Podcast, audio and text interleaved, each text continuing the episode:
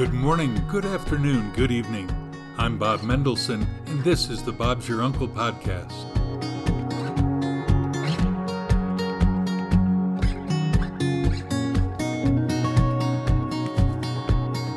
Happy New Year 2024. And today we're going to meet Morgan Lindsay from New Zealand, a climate risk and geospatial consultant. That sounds like a lot. Who is she? And um, what does she have to say to us in our difficult times? Stay tuned. You can now find us and comment to us wherever you get your podcasts. Tell us what matters to you, what triggers your joy, what bothers you in the world. Let us know. We'll see where the Spirit leads us.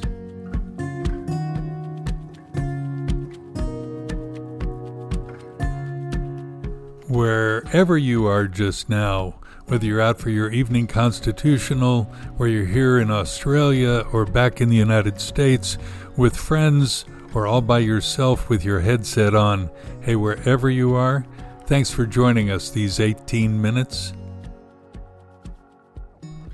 Of note, the opinions are strictly my own and those of my guests.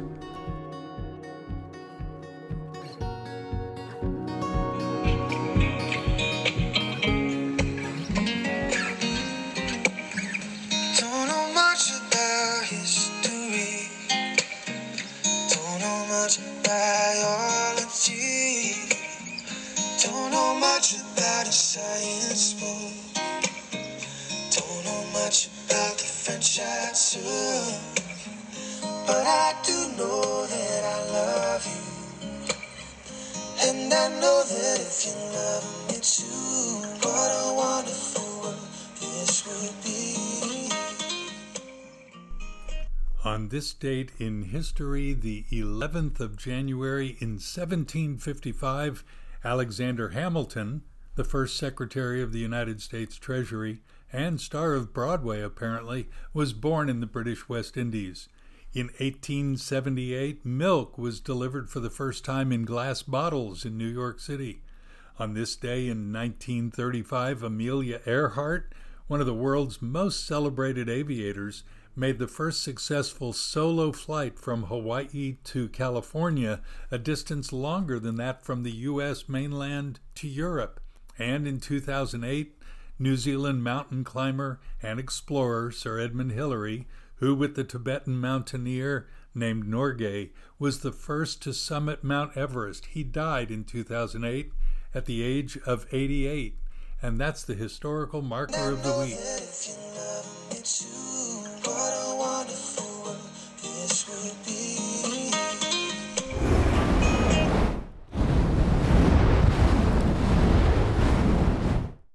Morgan Lindsay, you and your partner, along with my wife and me, had a great trip in Turkey a few months ago. Thanks for joining me today on the podcast. And when we met, we had a great couple of days touring together. What was your number one takeaway from that part of your really significant international trip? Hi, Bob. Um, thanks for having me. Um, oh, it's so hard to choose one thing. Um, but I think there's just such a rich history and culture in Turkey. And I felt like, you know, where I live in New Zealand is such a young country. And so to hear, you know, and go to sites that we went to that are, you know, BC um, and sort of second, third century, I'm just like, I, it's really hard for me to fathom sometimes because our country is so young. Um, so yeah, I think just the the I learned so much while I was over there and just, yeah, loved immersing myself in the culture. You were ever excited and full of good information about the geology of that ancient land. Uh, mm-hmm. how, you've got a geological degree somewhere in your education, don't you? Yes, I do. Um, yeah, and so does my partner, um, Hayden. So you would have heard a lot of conversations in the van of us just being like, oh, look at those rocks. Oh, look at that formation. Just, yeah. It was really fun to listen to you because I'm just looking at rocks. and now we have um, we have a um, sculptures by the sea on here in Bondi, mm. now for a two, three weeks period every year. And one of them, I think, is titled 23.5, which is a, a group of rocks. It really looked like the Cappadocia, mm. uh, the way the, the rocks are piled on each other. Mm-hmm. And it's 23.5, which is the angle of the axis of the Earth as it travels around the sun. There so you go. Pretty, pretty, clever layout. Mm. Uh, I loved it.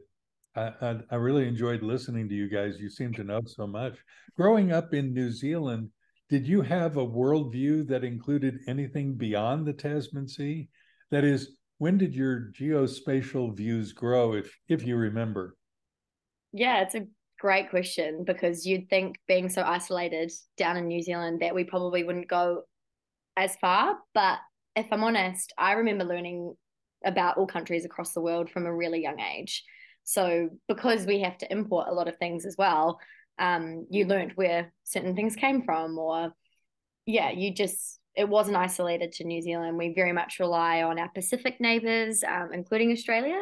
Uh, so yeah, there was always a connection, definitely to that sort of Southwest Pacific, and then more so globally as I got older. I grew up in Kansas, and we were pretty regionally fixed.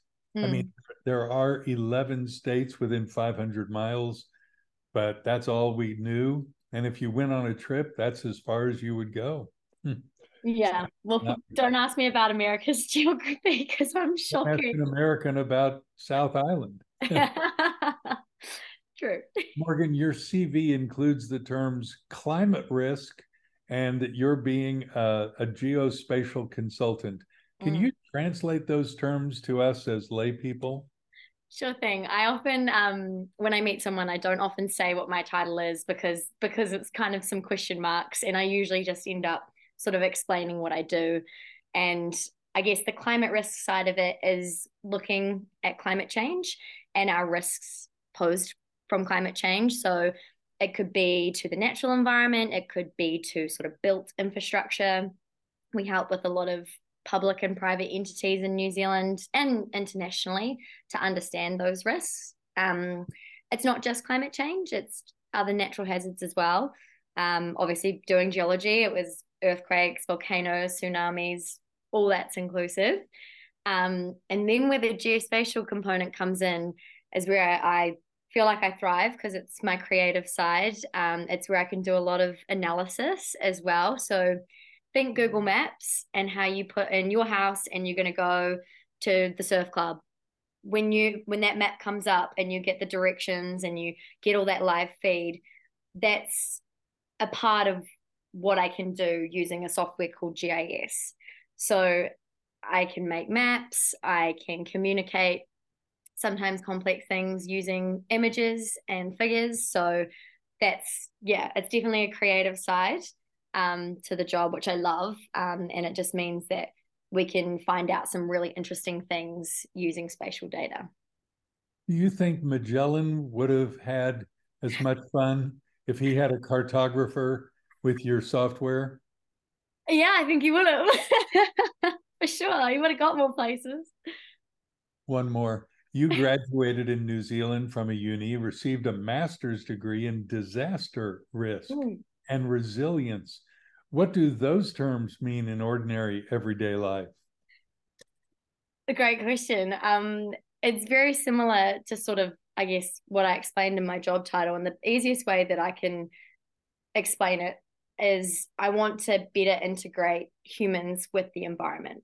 So natural hazards would have happened with regardless of humans um, being on this earth but they become disasters when humans or assets are involved because there's a loss there. And so the risk and resilience is you understand the risk to then build resilience. So, say you've got a river that's by your house, you may be exposed to flooding. And so, a resilient measure that we could put in place is something sort of hard, like a stop bank to stop that water from flowing into your property, or it could be more of a communication or education piece to the community that's like when you receive this warning on the news you need to evacuate to X point, or you know, get yourselves prepared to evacuate. Um, so it's yeah, it's building resilience within a community so that your losses from natural disasters aren't as significant. You're involved in helping governments to assess problems and engineering solutions, and mm-hmm. your company, Tonkin and Taylor, has been involved in such for over five decades. Mm-hmm. Do you ever dream about moving on, starting your own company, or doing something completely different? It's funny. I hadn't really thought about this at all. I, if you'd asked me before I came into this career, I would have said that I would have been a musical theatre performer or a dancer because I had danced for 18 years of my life. Um, what kind of dance? Yeah, so I. What kind of dance? I did jazz, ballet, tap, musical theatre, contemporary. Yeah.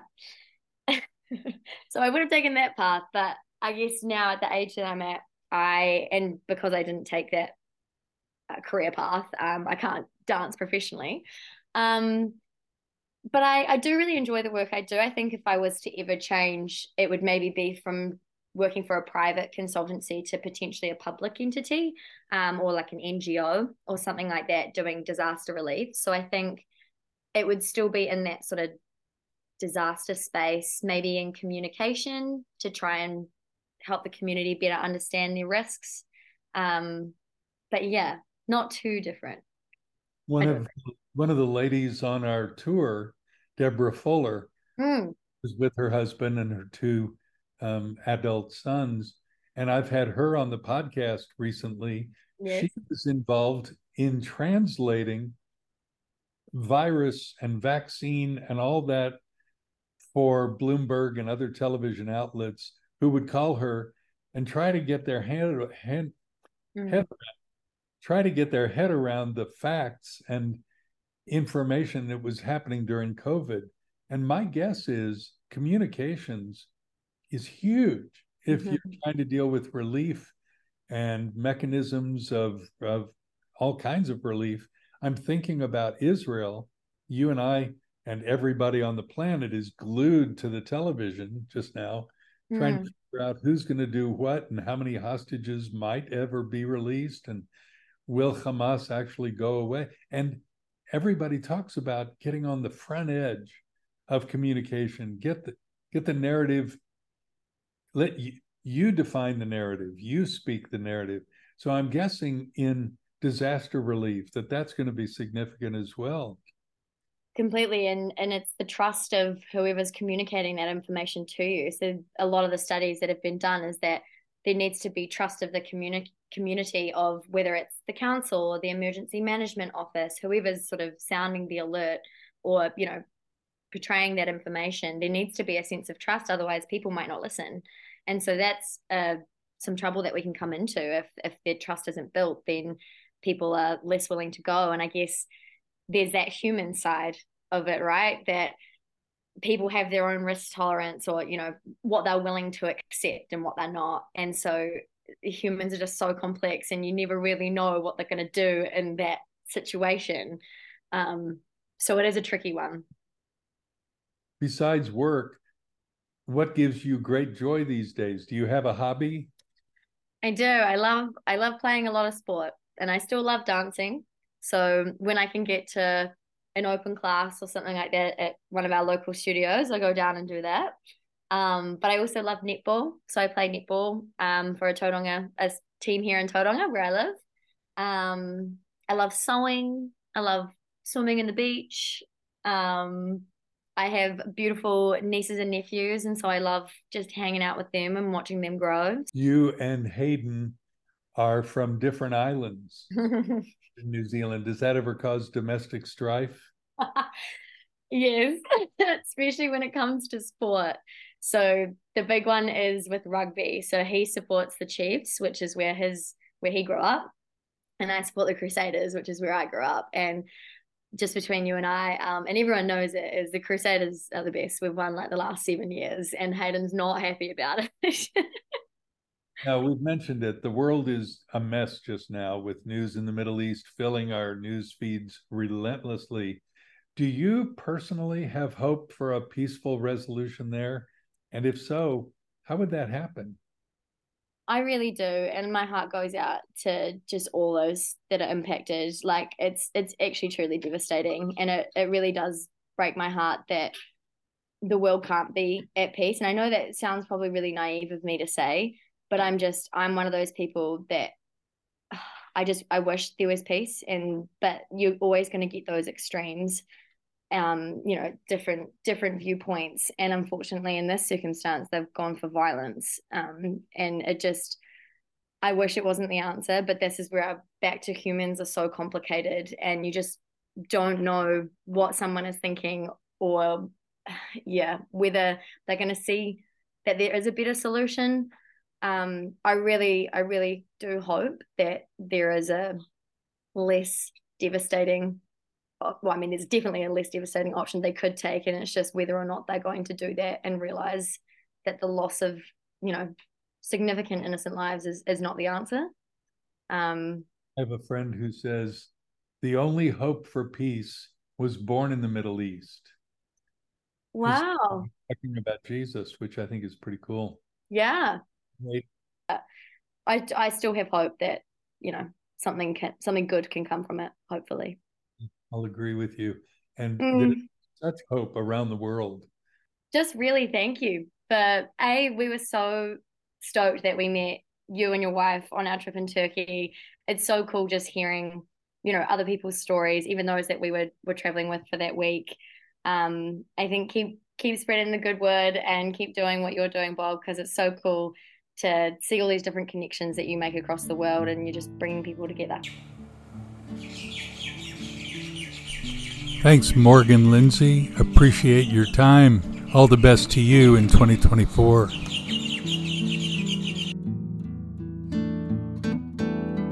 What do you think about all this? Why don't you write me, Bob Mendo at AOL.com, or comment on an Instagram or TikTok to me?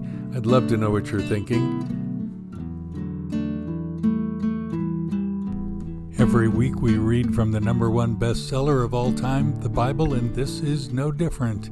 This from Psalm 18 He delivered me from my strong enemy and from those who hated me, for they were too mighty for me. He brought me forth also into a broad place. He rescued me because he delighted in me. I hope you'll join me next week, Tuesday, on our regular launch day as we get back to, well, we should say regular, on the 16th of January with the next episode. Until then, when things seem bleak or uncertain, look up to God. He's in his heaven, and Bob's your uncle. Shalom from Sydney.